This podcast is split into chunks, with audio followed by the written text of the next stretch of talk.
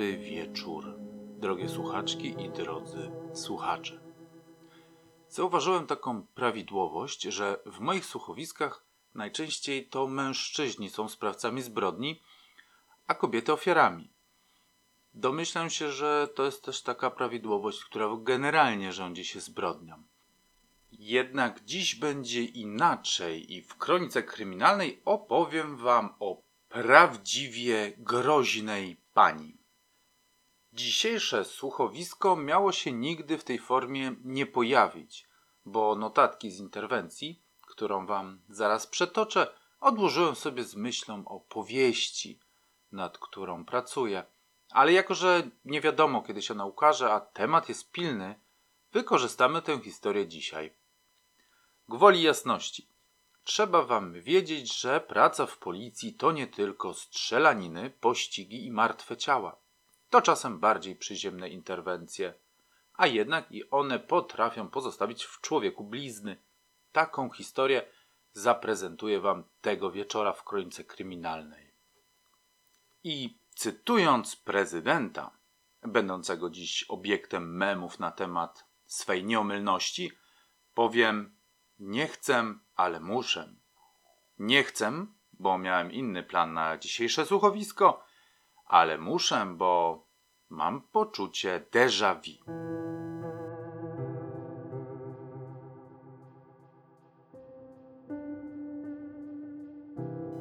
Wydarzyło się to w listopadzie 2018 roku, kiedy komisarz Bagieta był już na emeryturze, a ja miałem nowego partnera świeżo upieczonego, starszego sierżanta Smyczka, który dzięki swojej ambicji i bezkompromisowości szybko wspinał się po szczeblach kariery.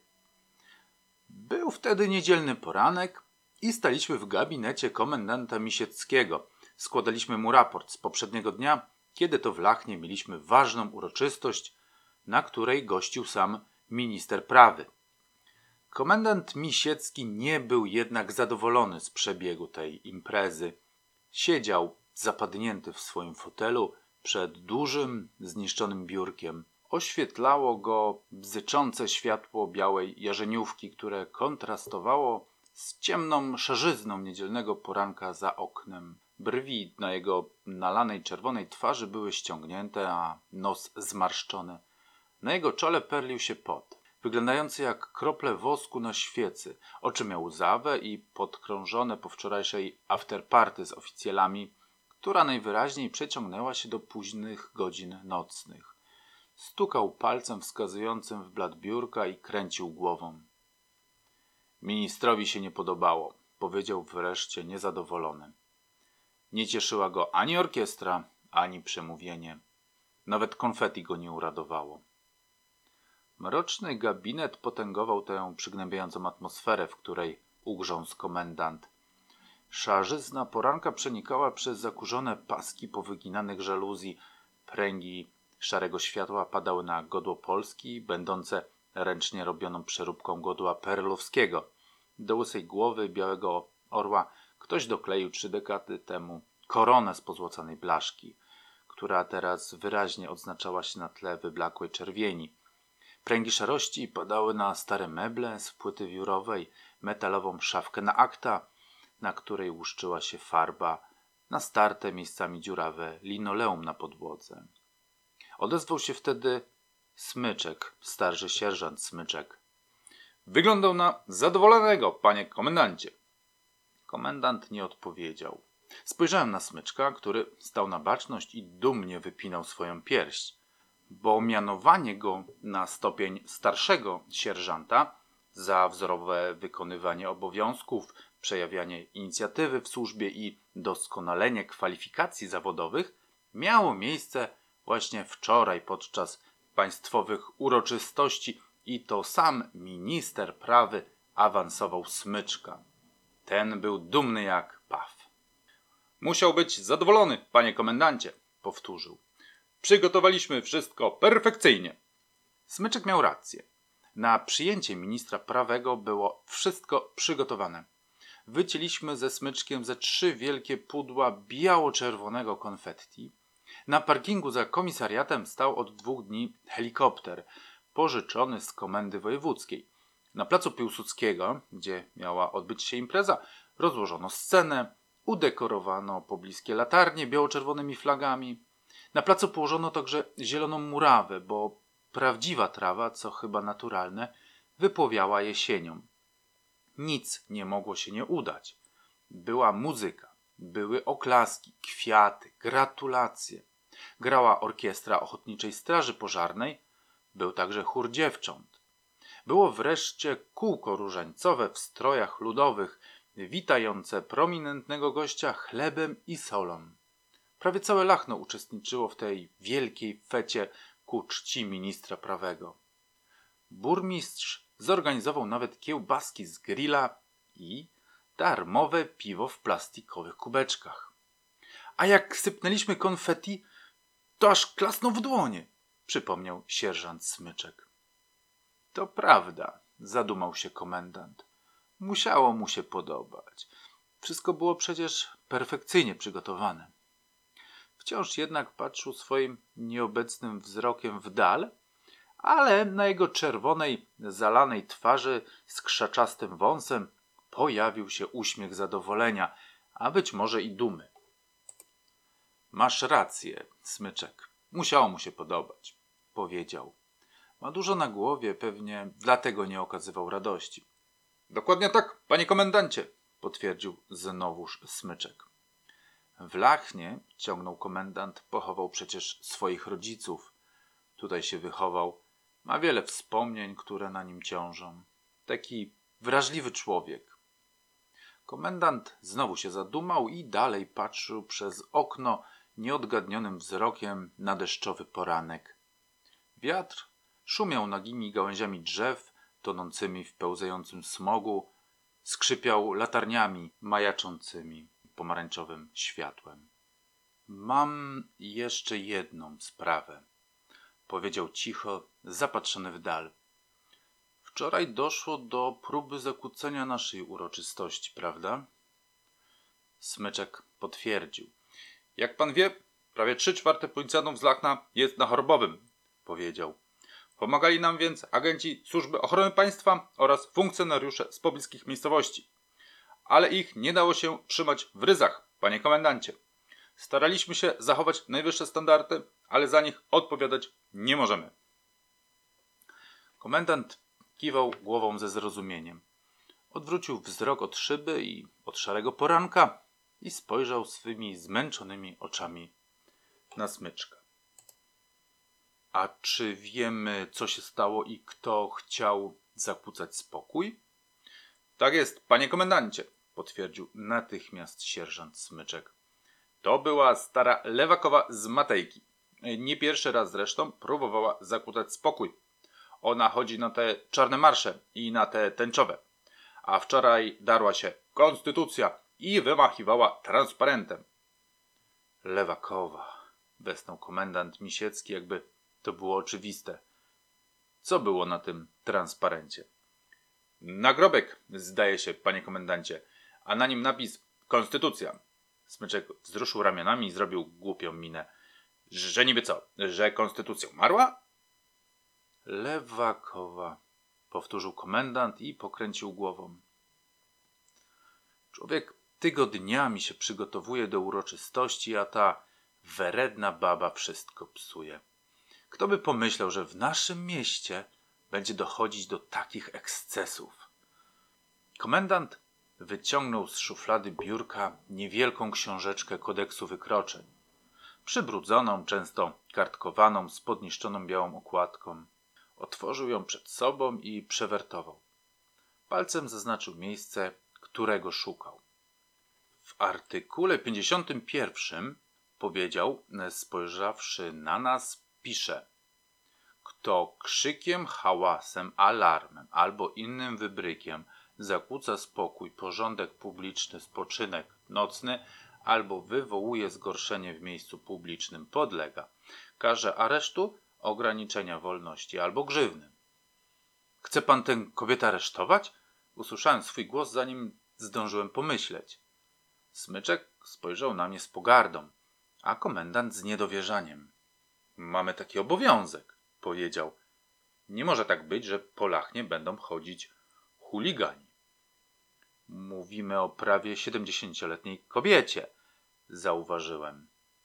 Panie komendancie, przerwał mi sierżant Smyczek. Jeśli się nie mylę, to artykuł 137 kodeksu karnego mówi, że kto publicznie znieważa znak lub symbol państwa, podlega karze pozbawienia wolności do roku. Jeśli Lewakowa miała na swoim transparencie grup konstytucji, to możemy jej zarzucić znieważenie konstytucji. A to chyba jest jakiś symbol państwa, co nie? No, państwa, zamyślił się komendant Misiecki. My stoimy na straży państwa i konstytucji. Słusznie kombinujecie, sierżancie. Z twarzy komendanta zeszły zmartwienia sprzed kilku chwil, brwi się trochę podniosły i mięśnie się rozluźniły. Zatem do dzieła, panowie, powiedział. Przedstawcie lewakowej zarzuty i zatrzymajcie ją. Westchnąłem i stanąłem na baczność. Pojadę tam dziś po południu, panie komendancie, i wręczę pani Elżbiecie wezwanie. Powiedziałem. Wolałem, żebym to był ja. Lewakowa mnie lubiła. Była moją nauczycielką, potem razem pracowaliśmy w szkole. O tym epizodzie w moim życiu może jeszcze kiedyś opowiem. Niemniej do dziś kłaniamy się sobie, kiedy widzimy się w sklepie lub na mszy w kościele. Chciałem wziąć ten absurd na siebie, wręczyć jej wezwanie, poprosić, aby przyjechała na komisariat, złożyć zeznania. Nie, powiedział komendant Misiecki. Nie wręczymy jej żadnego wezwania. Macie pojechać teraz, macie ją skuć i przywieźć na komisariat. Skuć? zapytałem. I przywieźć na komisariat. Czy wy mnie słuchacie, Pawlak? Ona znieważyła ministra państwa, to tak jakby cały naród znieważyła. Jest niedziela, panie komendancie, święto niepodległości, powiedziałem. Jest kilka minut po siódmej rano. To rozkaz, powiedział komendant, a jeśli nie otworzy, te słowa skierował bardziej do smyczka niż do mnie, wejdziecie siłą.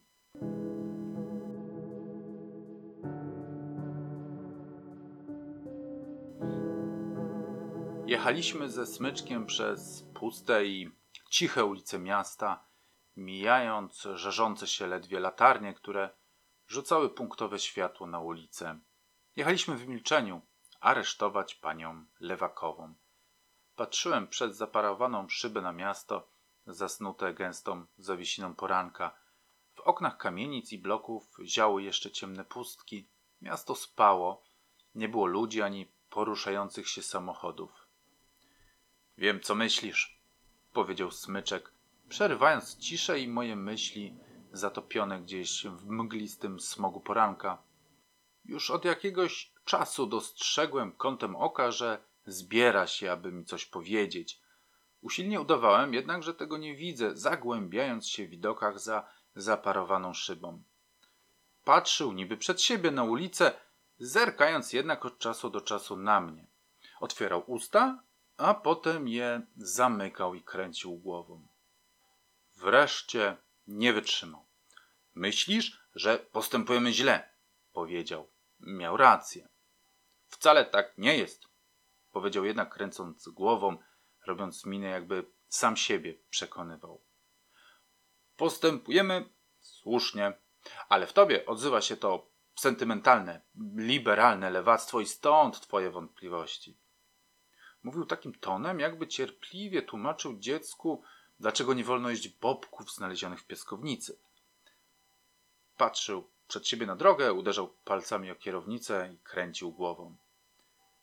Nie możemy się poddawać sentymentom, Leon. Nie możemy, słyszysz? Najważniejsze jest prawo. Gdyby każdy robił co chce, wybuchłaby anarchia, rozumiesz? Państwo potrzebuje zasad i prawa.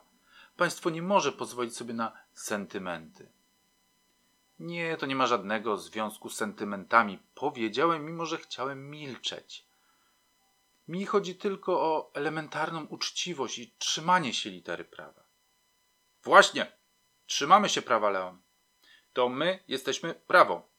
Artykuł 51 Kodeksu Wykroczeń. Artykuł 137 Kodeksu Karnego. Lewakowa jest przestępcą. Powiedział smyczek, skręcając w uśpione osiedle kamienic z początku zeszłego stulecia, o którym pewnie nieraz już wspominałem w moim słuchowisku. Ich szare fasady nikły teraz w porannej mgle spalin i dymu z przygasających pieców kaflowych. Latarnie właśnie zgasły i okolice ogarnął szarzejący mrok, w którego głębi delikatnie jaśniało wschodzące słońce. Smyczek zatrzymał samochód i wysiadł. Wysiadłem za nim. Było zimno, śmierdziało dymem z kominów i zbutwiałymi piwnicami. Weszliśmy do uśpionej, cichej kamienicy, w której każdy nasz krok odbijał się echem. Słychać było każde skrzypnięcie drewnianej posadzki i nasze nierówne oddechy. To nie ma nic wspólnego z sentymentami. Powtórzyłem, ściszając głos do szeptu, jakby bojąc się, że kogoś zbudzę.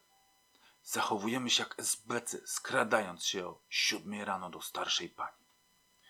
Nie porównuj nas do bandytów z esbecji, syknął smyczek, jednak także bez podnoszenia głosu. Oni byli przestępcami komunistycznego ustroju. Działającymi w literze prawa. Złego prawa, komunistycznego. Kodeks wykroczeń, na który się powołujesz, pochodzi z 71 roku. Smyczek zatrzymał się przed drzwiami lewakowej, zacisnął zęby i spojrzał na mnie z wyrzutem. To nie ma żadnego znaczenia, powiedział wreszcie, także szeptem. Tamci byli bandytami, a my jesteśmy policjantami. Patrzyliśmy sobie chwilę w oczy w zupełnej ciszy, stojąc pod drzwiami. Kamienica jeszcze głęboko spała. Był wczesny, listopadowy poranek, niedziela, dzień wolny od pracy, święto państwowe. Za oknami panował jeszcze gęsty, chłodny mrok. Wiatr skrzeczał cicho pogasłymi latarniami. Nagle ciszę przerwało walenie pięścią w drzwi. Echo rozeszło się drgawkami po starych ścianach. Policja! krzyknął smyczek. Otwierać! Zanim usłyszeliśmy kroki, dotarło do nas przerażone wołanie z głębi mieszkania. Boże, przenajświętszy, już biegnę, otwieram! wołała lewakowa. Dobiegło do drzwi i usłyszeliśmy jej ciężki oddech, a nawet drżenie rąk. Spojrzała najpierw przez wizjer i musiała nas rozpoznać, a przynajmniej mundury, bo usłyszeliśmy westchnienie ulgi i przekręcający się w zamku klucz. Boże, żeście mnie wystraszyli! Usłyszeliśmy, zanim ujrzeliśmy starszą kobietę w krótkich, przypruszonych siwizną włosach i znoszonym szlafroku. Ja myślałam, że to bandyci. Gdzie się pali, chłopcy, że tak wcześnie pukacie do drzwi?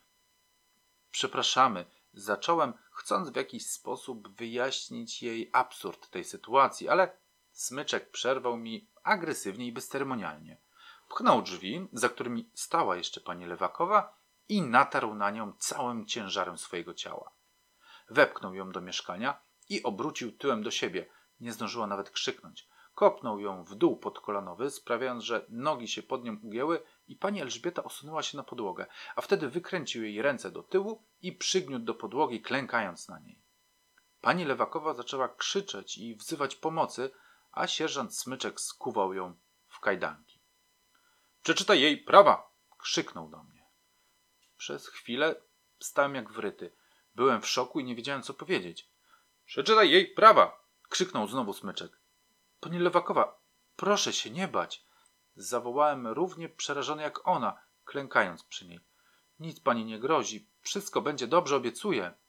Widziałem w jej przerażonych i zaskoczonych oczach, że mi nie wierzy. Jak w surrealistycznym śnie patrzyłem na nią, kiedy dosiadał ją smyczek, wykręcając jej ręce na plecach i zastanawiałem się, co może teraz dziać się w jej głowie. Posterunkowy, przeczytaj jej do cholery prawa! Powtórzył z naciskiem smyczek. Z zadrżałem, odchrząknąłem i zdołałem wydusić jedynie z siebie Krzysiu, daj spokój.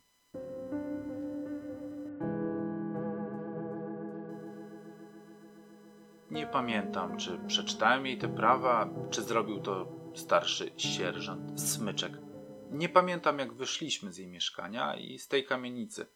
Pamiętam tylko, że czułem wstyd i zażenowanie, kiedy prowadziliśmy ją w kajdankach do radiowozu. Pamiętam też, że ona szła z podniesioną głową, odzyskawszy swój godny spokój starszej, inteligentnej kobiety. Sama nie wsiadła. Smyczek musiał wepchnąć ją do radiowozu siłą, pochylić jej głowę, którą trzymała dumnie wyprostowaną i wcisnąć ją do środka. Mocowanie się ze starszą panią, czy jest coś bardziej upokarzającego? Chłopcy, co się z wami stało? Zapytała, kiedy już ruszyliśmy. Przecież to, co robicie, to jakieś praktyki esbecji albo milicji białoruskiej. Takie rozkazy, odparł smyczek obojętnie. Oczywiście, że rozkazy. Zawsze są tylko rozkazy. Zadrwiła smutno i spojrzała w okno. Nigdy nie ma tylko tych, którzy je wydali i którzy je potem wykonali. Zamilkła i spojrzała na ciche ulice, na zamknięte sklepy z krzykliwymi reklamami. Na chodnikach leżały biało-czerwone chorągiewki, opakowania po hot dogach i plastikowe kubki po piwie. Ulotki zapraszające na uroczystości państwowe kleiły się do płyt chodnikowych, do witryn sklepowych, do przednich szyb samochodów. Wszędzie leżały podeptane płatki biało-czerwonego konfetti.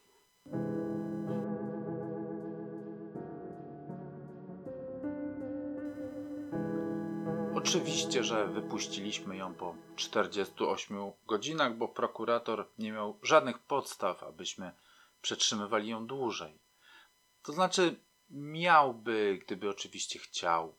Paragrafy, które wymieniał Smyczek, pozwoliłyby mu wystawić akt oskarżenia, ale każdy prokurator wie, że w sądzie by się to nie utrzymało. A porażki w tak błahej sprawie kładą się cieniem na karierę i nikt nie ma potrzeby, aby aż tak bardzo ryzykować. Zresztą komendantowi przecież chodziło tylko o to, aby ją zastraszyć i przestrzec ewentualnych naśladowców. Chciałbym w tym miejscu powiedzieć, że inspiracją dla tej opowieści była babcia Kasia, którą pewnie kojarzycie. Ale historia, którą usłyszeliście, powstała kilka lat przed tym, kiedy w przestrzeni publicznej pojawiła się w ogóle babcia Kasia, albo zanim ja o niej usłyszałem. A to chyba świadczy o tym, że babci Kaś jest w tym kraju więcej. Choć nie mówią o nich media. W każdym mieście, domyślam się, w każdym miasteczku, w każdej wsi może być taka babcia Kasia, która nie podoba się władzy, bo próbuje z nią dyskutować, więc władza wykorzystuje przemoc, aby zamknąć jej usta. Zatem, wkładając troszeczkę kij w mrowisko wszystkim mizoginom, trzymajcie się babcie Kasie, Krysie, Zosie i wszystkie inne, które z takim oddaniem walczycie o swoje siostry. Chylę czoła, ściągam czapkę i chwała wam, bohaterkom. A już za tydzień obiecuję, będzie jakaś historia z komisarzem Bagietą, bo sam się za nim nieco stęskniłem. To znaczy nie jakaś, bo ja już wiem jaka i mam nadzieję trzymać się z dala od y, współczesnych wydarzeń, więc trzymajmy kciuki, żeby w tym tygodniu już nic mi nie popsuło planów, żebym nie musiał już nagrywać znowu czegoś ku chwale uciśnionym obywatelkom czy obywatelom. I no tyle. Nie pozostaje mi już chyba nic innego jak tradycyjnie przypomnieć o zasubskrybowaniu kanału, bo to bardzo ważne, oraz pozostawieniu łapki w górę albo komentarza, jeśli się podobało lub jeśli się nie podobało. Wszystkie komentarze czytam i biorę je sobie do serca. Chyba, że są z dupy, to wtedy nie. Dzięki Wam jeszcze raz. To było na tyle. Do usłyszenia i trzymajcie się zdrowo.